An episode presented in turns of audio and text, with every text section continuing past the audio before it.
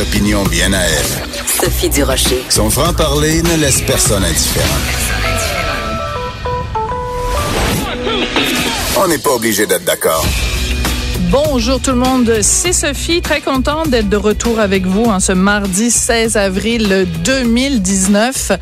Hier, ben 15 avril, c'est une journée dont on va se souvenir très longtemps, euh, en particulier bien sûr, à cause de l'incendie à Notre-Dame de Paris, mais aussi dans les circonstances dans lesquelles ça s'est passé. Euh, Patrick Bruel était notre invité hier et en rentrant en studio, il a vu sur nos écrans euh, à la télévision euh, des, ces images d'apocalypse, rien de moins. Et euh, il était tétanisé. Et je regardais aujourd'hui, euh, ce matin, je regardais les images de l'entrevue et c'est fou tout le long de l'entrevue Patrick Bruel a les yeux rivés sur les écrans. Je pense que à travers lui, c'est vraiment les yeux de la France et les yeux du monde entier vraiment complètement tétanisés par euh, par cet incendie. Et mon invité aujourd'hui, c'est l'humoriste Martin Petit qui s'assoit au même sur la même chaise que Patrick Bruel. Oui. Et je me disais Martin? Je pensais à mon dernier one-man show qui s'appelait Le micro de feu. Un micro de feu. Je te demandais si c'est moi qui avais mis le feu. Euh... À, à, à Notre-Dame de Paris? Non. non, mais je me demandais, comme humoriste, est-ce qu'il y a comme un délai euh, avant lequel on peut faire des blagues sur un événement? Bon, il n'y a pas eu mort d'homme, mais c'est quand même un monument énorme qui, qui, a, qui a flambé sous nos yeux. Est-ce que, comme humoriste, tu te dis, bon, il faut que j'attende, quoi, 24, 36, 48 heures avant de faire des blagues sur, mettons ça? Ouais. oui, absolument. T'as absolument raison. Il faut absolument euh, se demander. C'est pas juste, c'est pas juste de faire des blagues quand t'es humoriste. Il faut savoir, c'est le timing. Donc, il faut savoir quand est-ce que tu fais ta joke. Et il y a des gens qui ont écrit euh, de très très bonnes jokes euh, une seconde après que l'incident a commenté.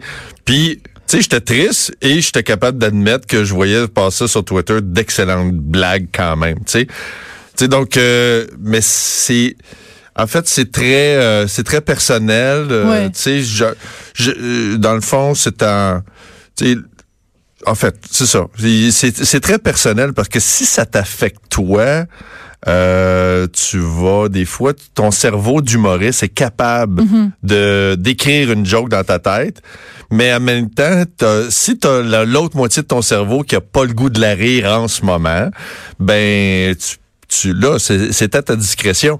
Maintenant, ce que où je suis vraiment pas d'accord, c'est quand les gens en- sur Twitter, ça a pris cinq minutes, la cathédrale est en feu, puis qui donnaient des avertissements aux gens. En tout cas, que je vous voie pas faire une joke. Je- Ta gueule, gars, c'est pas toi qui décide de quand est-ce que je vais j'ai goût de rire. C'est ça. S'il y en a, il y a- La police de sur, la pensée. Sur Twitter, gars, tout le monde le fait gratuitement. Ta gueule, commencer à dire au monde quoi pas dire ou quoi dire. Tu sais, si le gars il a le goût de faire sa joke, j'ai juste le choix de la rire ou pas à rire. tu sais. Ouais. Dans un monde où mon doigt bouge puis change un fil d'actualité, là, ah, écoute, c'est beaucoup à demander de dire aux gens de commencer à faire des censures. Non, mais en même temps, regarde, je, je, viens de découvrir, moi, ce- cette blague qu'a faite euh, euh, Ève Torres, là, qui s'était présentée pour Québec solidaire aux dernières euh, élections.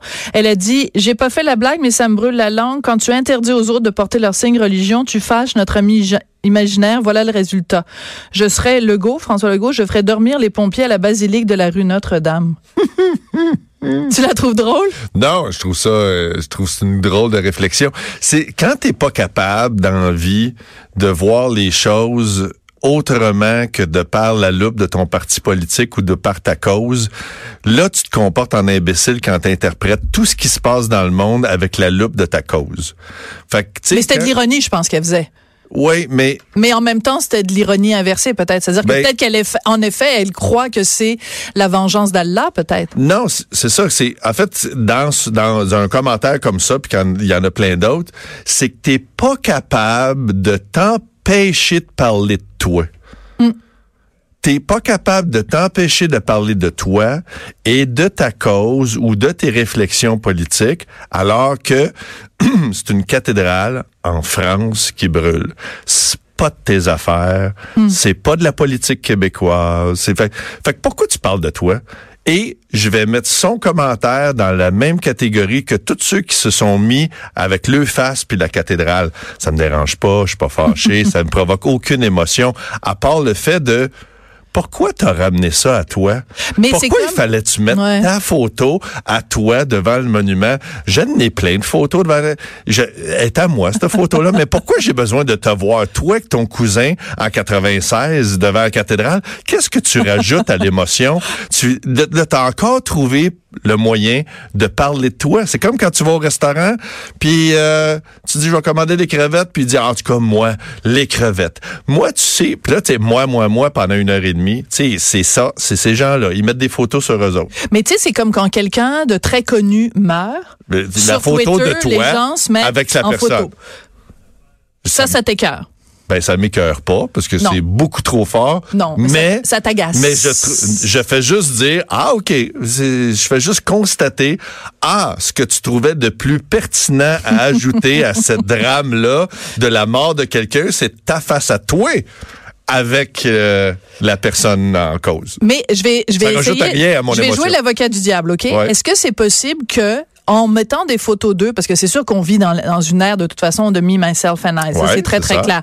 Mais est-ce que c'est pas une façon simplement de dire ce bâtiment-là qui flambe, euh, il m'a extrêmement touché et j'ai vécu des moments parce que quiconque est entré dans la cathédrale Notre-Dame, qu'on soit fervent catholique ou athée, agnostique à l'os, Mm-hmm. il se passe quelque chose. C'est un, un endroit magique. C'est vraiment particulier. Donc, Oui. peut-être que les gens disent simplement, je, en mettant ma photo de moi, je, j'essaye de revivre et de partager avec vous ce moment unique que j'ai vécu en étant à Notre-Dame. Non, non, mais tant mieux si c'est ça. Tant mieux si c'est ça, mais je, peux, je suis obligé de présumer que sur les sur toutes les photos de Ouais. ça, il y, a- il y a dû... euh, en tout cas, il s'est passé de quoi, puis euh, en tout cas, moi, a- Moi, moi, Jean-Guy de Brossard, Ouais. j'ai Ben, mon mot à dire. Parce que, tu sais, moi, j'en ai vécu un super moment. La première fois que je suis allé en Europe, tu vois, moi, j'ai vécu un moment pour vrai à, quelque chose de miraculeux à l'église Notre-Dame. OK, raconte, J'étais avec, j'étais avec euh, les, les gars des Bizarroïdes et d'autres de mon équipe d'improvisation de l'époque. J'étais en 89. Et on se sépare après notre dernier match d'impro. À- on va à Amsterdam et à Amsterdam, on, on quitte. On se sépare et on part chacun de notre bar.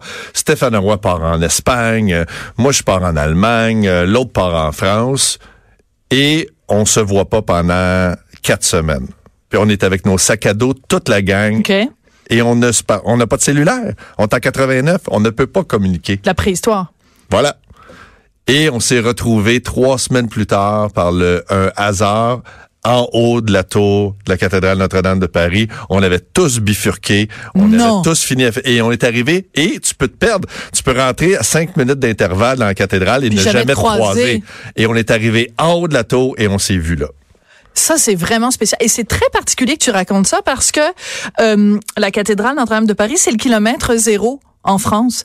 C'est-à-dire que n'importe où tu es en France, mettons, tu es à Besançon, puis que tu vois les bornes kilométriques, c'est marqué kilomètre 93, ben le kilomètre zéro, toutes les distances en France sont calculées par rapport au cœur de la France, Wow. excuse-moi, qui est le kilomètre zéro à la à, à Notre-Dame de Paris. Donc, c'est comme si vous... On s'est dit, retrouvés au point zéro. Tous les chemins mènent à Rome, mais vous Ouais. êtes tous les chemins mènent à la basilique. Ben, c'est Voilà. une belle histoire. C'est une belle histoire. C'est Bon, ben, trouvé pas- le moyen de ramener à Martin ramené ça à moi.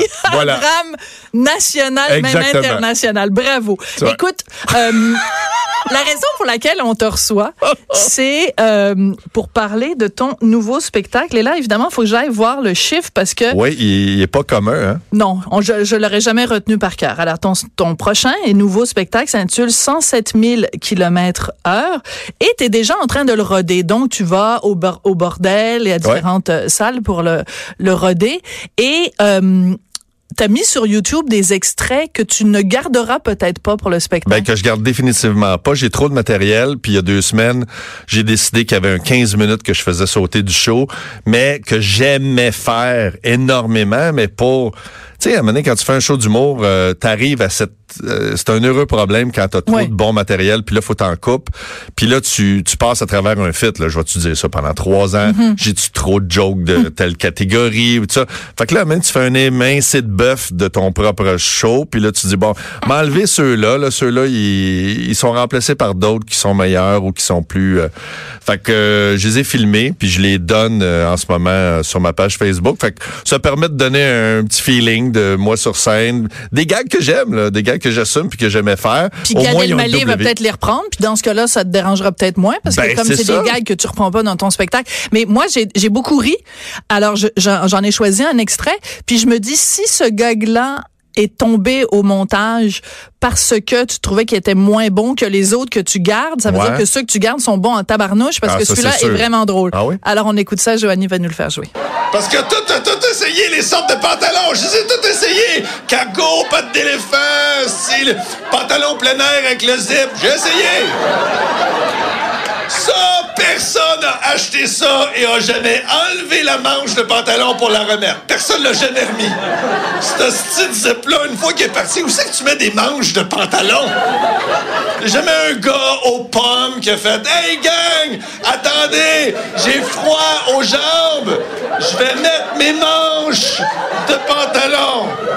Écoute, elle- elle est tellement drôle que Joanie Henry, qui est à la mise en onde, elle, elle en pleure de rire. Ah, Puis ça, fait deux bien. fois qu'elle l'entend. Ah, c'est cool. Fait ça. que, Ben, tu, moi, vois, j'aurais, tu sais, tu vois, j'aurais eu du fun à, à faire de la tournée avec. Mais non, euh, il y a d'autres, il y a les, les autres gags. euh, voilà. Mais- mais c'est- pas- ça- n'a pas fait le club. Ça, c'est le genre d'humour que j'adore. Parce que c'est une observation Ouais. fine d'un problème auquel on a tous été confrontés. Ça nous est tous arrivé à un moment donné. On a, tous, on a tous pas mal pensé que c'était une bonne idée d'acheter ces pantalons-là à un moment donné. Puis moi, écoute, j'en ai acheté un à un moment donné parce que j'étais partie faire, euh, en tout cas, bref, un, un petit trail là, au Costa Rica et je me suis retrouvée à un moment donné, comme des années plus tard, avec comme des bouts de pantalon. Puis je me souvenais même plus à quoi c'était.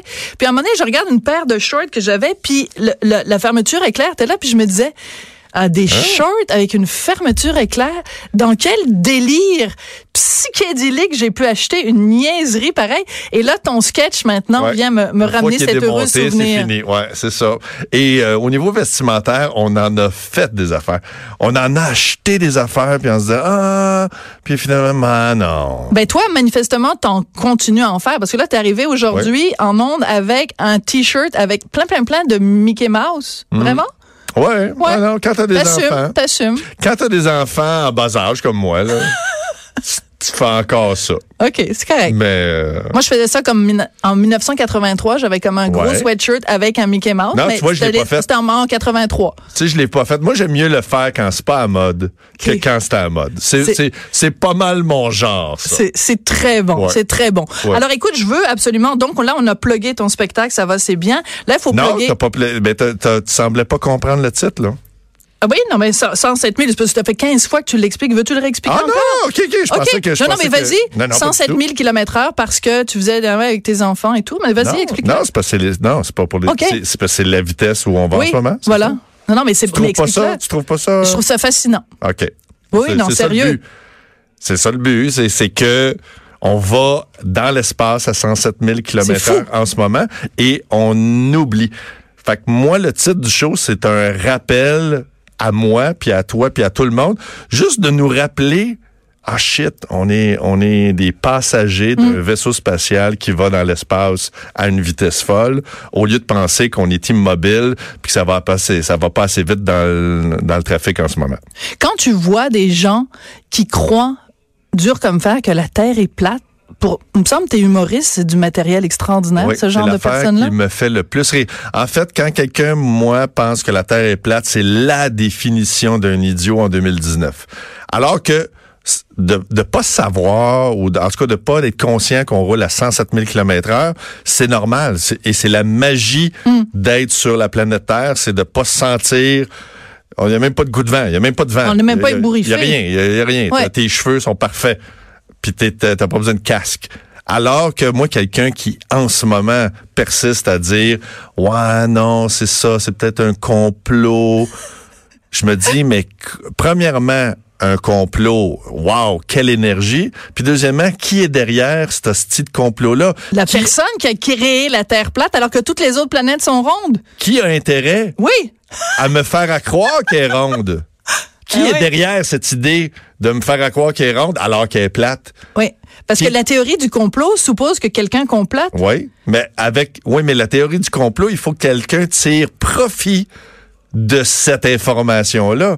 Fait que, à part les constructeurs de globes terrestres, qui est derrière cette idée-là que la Terre est ronde alors qu'elle est plate? Il y a juste les ceux qui font des globes terrestres qui ont un intérêt à ce qu'elle soit ronde, là, entre toi puis moi. Oui. Puis je pense pas que ces gens-là sont fortunés au point de contrôler pas non plus. tous les pays du monde à croire que la Terre. C'est vraiment la définition d'un imbécile. Fait que moi, ça me fascine. là. Il y avait un élu dernièrement là, qui croyait ça à Gatineau. Je trouve c'est l'affaire qui me fait le plus peur chez l'être humain, c'est quand on commence à élire des gens et de réaliser après que ce sont des parfaits imbéciles. OK. J'espère qu'il nous écoute et que non, mais je veux dire que cette personne-là que qu'on n'a pas nommée t'écoute. Ouais, Peut-être qu'elle va se rendre compte que Quand c'est profond comme ça, je pense pas que je, je, je peux euh, avoir une incidence non, sur son t'arriveras pas à le, à le Non, non, convaincre euh, du pas- contraire. J'ai pas cette force. Alors, bon, on a parlé de ton spectacle. Il faut que je donne les dates. Puis Hugo, tout à l'heure, très gentiment, regarde sur mon cellulaire, euh, m'a renvoyé les bonnes dates. Alors, tu vas être le 15, 18 et 19 octobre à l'Olympia à Montréal et le 11 novembre à la salle Albert Rousseau à Québec. Je voulais aussi parler du festival. Alors, j'avais écrit une chronique dans le journal disant que le Grand Montréal Comedy Fest, c'était Ouais. comme un pâté chinois de mots De- ouais, t'as qui allaient pas ensemble. Ouais. steak, blé d'Inde, patate, Grand Montréal Comedy Fest. Je trouvais ça comme moche puis très anglais dans sa tournure. Ouais. Étais-tu d'accord avec moi? Oui, absolument. Moi, je trouvais que je trouvais que c'était anglophone. Puis, euh, puis on s'est raisonné parce que de toute façon, c'est pas comme si quand ce festival-là, il aurait pu s'appeler euh, steak blé d'Inde, patate, comme tu dis, puis j'aurais vécu aussi avec parce que ça s'est créé tellement dans une urgence Oui. folle que le six mois de le six mois que quand tu pars un festival en temps normal avec une énergie normale dans un contexte normal puis tu vas prendre euh, un mois et demi pour jaser de ton titre puis discuter. Nous autres il fallait que ça se fasse en une soirée. Le Grand Montréal est arrivé parce que évidemment euh, il y avait des gens juste pour rire à l'époque qui avaient réservé toutes les salles à Montréal qui voulaient nous empêcher systématiquement de de déposer de, de faire une programmation euh, toutes les salles étaient réservées. Même s'il y avait rien, euh, il y avait du monde qui réservait. Fait que là, on était pognés. On, se- on- il y avait une guerre de contrôle des salles à Montréal pendant cette période-là pour nous empêcher sciemment d'exister puis de faire notre festival. Fait que là, on s'est dit, on, on a réagi à ça. On a fait, OK, on va faire, on va être le Grand Montréal. On va, on, va sortir de la- de la élargir, périphérie. Fait que, tu sais, on, réfléchissait, euh, on a ce festival-là, on s'habillait pendant que la maison était en feu. Tu sais, tu comprends-tu? C'était dans une urgence, là, on faisait tout. Fait que oui, euh, ça, c'était pas idéal. Puis j'aime beaucoup le nouveau nom, Grand Montréal Alors, Comique. le, le nouveau nom, c'est ça, Grand Montréal Comique. En fait, vous avez été obligé un petit peu de changer le nom parce que, Oui, c'était parfait, oui. ouais, c'était parfait. Fait que finalement, Ben tout le oui, monde, c'est super. Le nouveau nom, il est vraiment meilleur. Puis euh, tout est simple. Il y, a juste, il y a juste mes enfants qui continuent à appeler ça le Comedy Fest, mais je pense que tout le monde va s'ajuster. Et tes enfants, ils te, ils te tiennent tête comme ça, ils te, Ben, eux autres, ils l'ont, eux autres, ils ont pas eu de misère bizarrement. Là. Eux autres, ils l'ont appris de même. Fait que là, j'essaie de. de les convaincre, de les convaincre du contraire. Ben, c'est Écoute, pas euh, notre clientèle cible à mes enfants. Non, 9 ans, pas 11 vraiment. ans, non, ils- c'est pas, c'est pas mon objectif qu'ils viennent voir mes shows. non, c'est ben non, parce qu'ils seraient, Il ils seraient pas. scandalisés. Ils pas, ben oui. Quelle, quelle blague qu'on peut dire en ondes qui scandaliserait tes enfants? Euh, non. Ça parle a- pas de a- sexe? Ça parle, Ça non? parle, oui, mais je parle un peu de.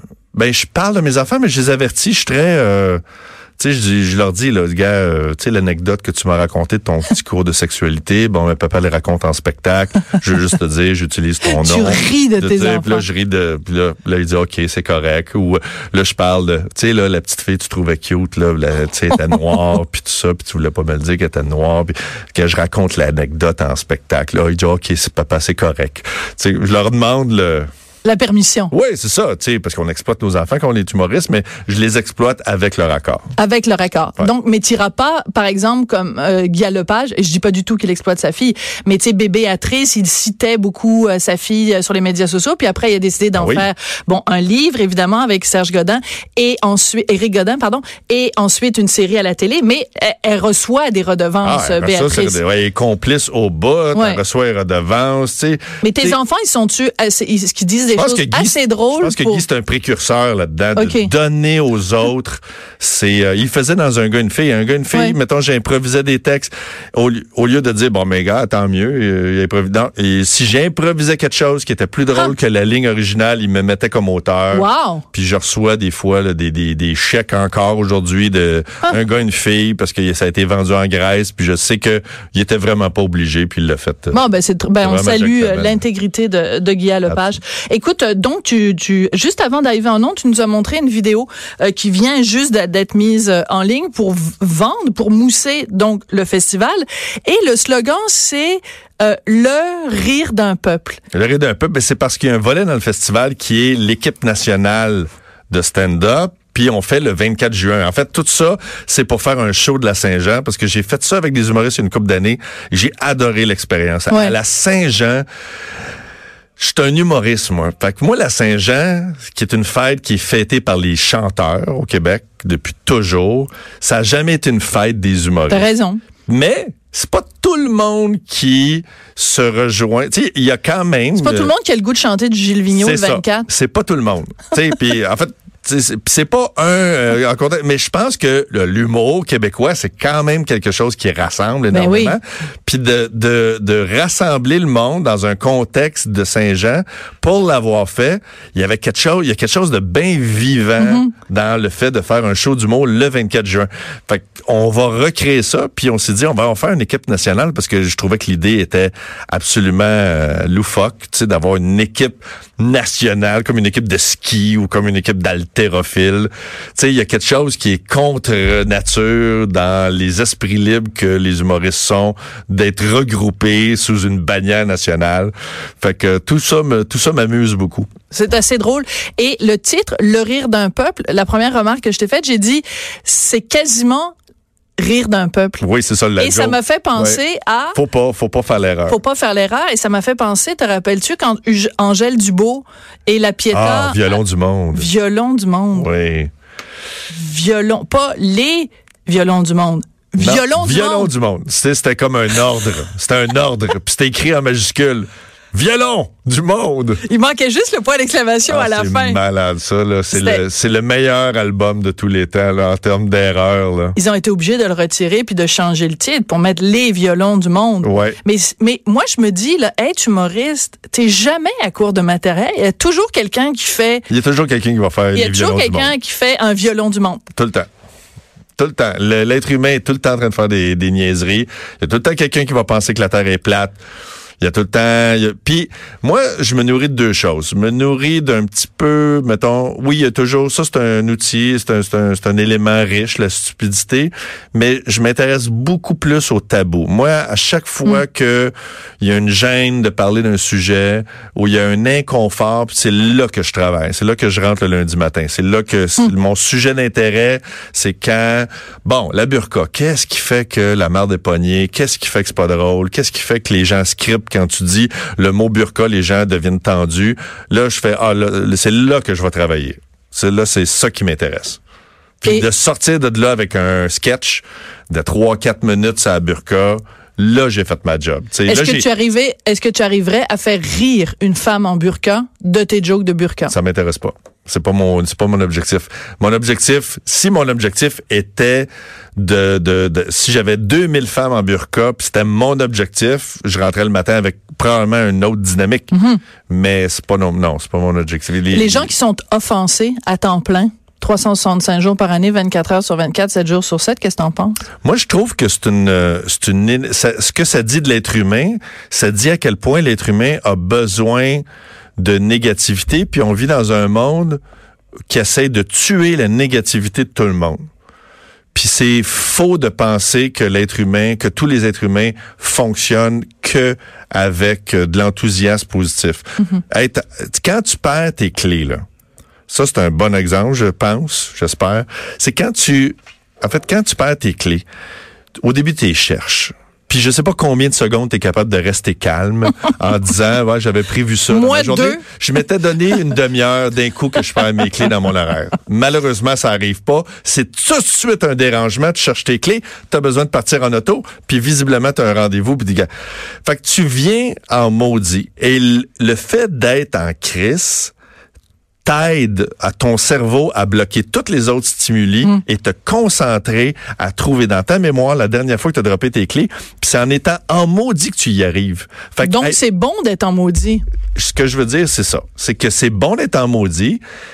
Puis il y a des gens qui développent ce muscle-là, puis qui le gardent en vie un petit peu, c'est un petit peu too much. Puis ils sont tout le temps, tout le temps en maudit, puis ça les consume, puis mais c'est une énergie. Mais ils abusent de cette énergie-là. C'est comme s'ils chauffaient au bois, mais même l'été. À un moment donné, tu passes toute ta corde de bois, puis il te reste, il te reste plus rien. Faut juste que tu chauffes au bois quand il fait fret l'hiver. Fait qu'utilise ton mot. Ton en maudit, il est correct. Utilise-les quand c'est le bon moment. Il y en a qui c'est too much. C'est comme le réostat, c'est ça. C'est, il faut juste régler la température à un moment Mais donné. c'est mais faut C'est pas. bon, c'est une belle faut- image. Mais faut pas dire aux jeunes, par exemple, que c'est tout le temps mauvais d'être en mode. Pas vrai, c'est un, ça fait partie de nos outils. Mhm. La colère, la colère et la, Ah ouais. la- la- les angry white males, ils ont raison de temps en temps d'être en colère. Ben ouais. Hey Martin, ça a été un grand plaisir. C'est un plaisir. Merci beaucoup. Merci à toi. Puis on n'a pas mis le feu à, à- à quoi que ce soit, donc euh, c'est tout est bien qui finit bien. J'aurais pas voulu apprendre que ma maison est en feu. euh, Non, live. pas vraiment. Hey, c'est arrivé à Luc Picard. Te rappelles-tu? en il était parti dans le sud. Non, il était parti dans le sud à un moment donné et sa maison euh, sur la rive sud était partie en feu et ses amis lui montraient live avec euh, Ah! Skype. Puis il voyait sa maison brûler. C'est un Voilà. peu plate. Fin de l'histoire. Je suis pas très bonne à me raconter des anecdotes. Ah, Alors, puis là, les, ses amis, ils disaient quoi? Ils disaient, il fait plus chaud chez vous qu'en Guadeloupe en ce moment? je pense pas qu'il y a un de Ah, ses amis qui faisait des blagues, à moins qu'il y ait des mauvais humoristes parmi ses Ah, amis. bah, boy. Alors, ton spectacle, donc, euh, 107 000 km/h sera présenté les 14 et 15 octobre à l'Olympia de Montréal et le 11 novembre à la salle Albert Rousseau de Québec. Et pour les autres dates, martinpetit.com et le Grand Montréal comique qui aura lieu du 22 juin au 7 juillet 2019. Merci beaucoup, Martin Petit. Merci à tout le monde. Après la pause avec François Dompierre, on parle de son livre Monique Lérac.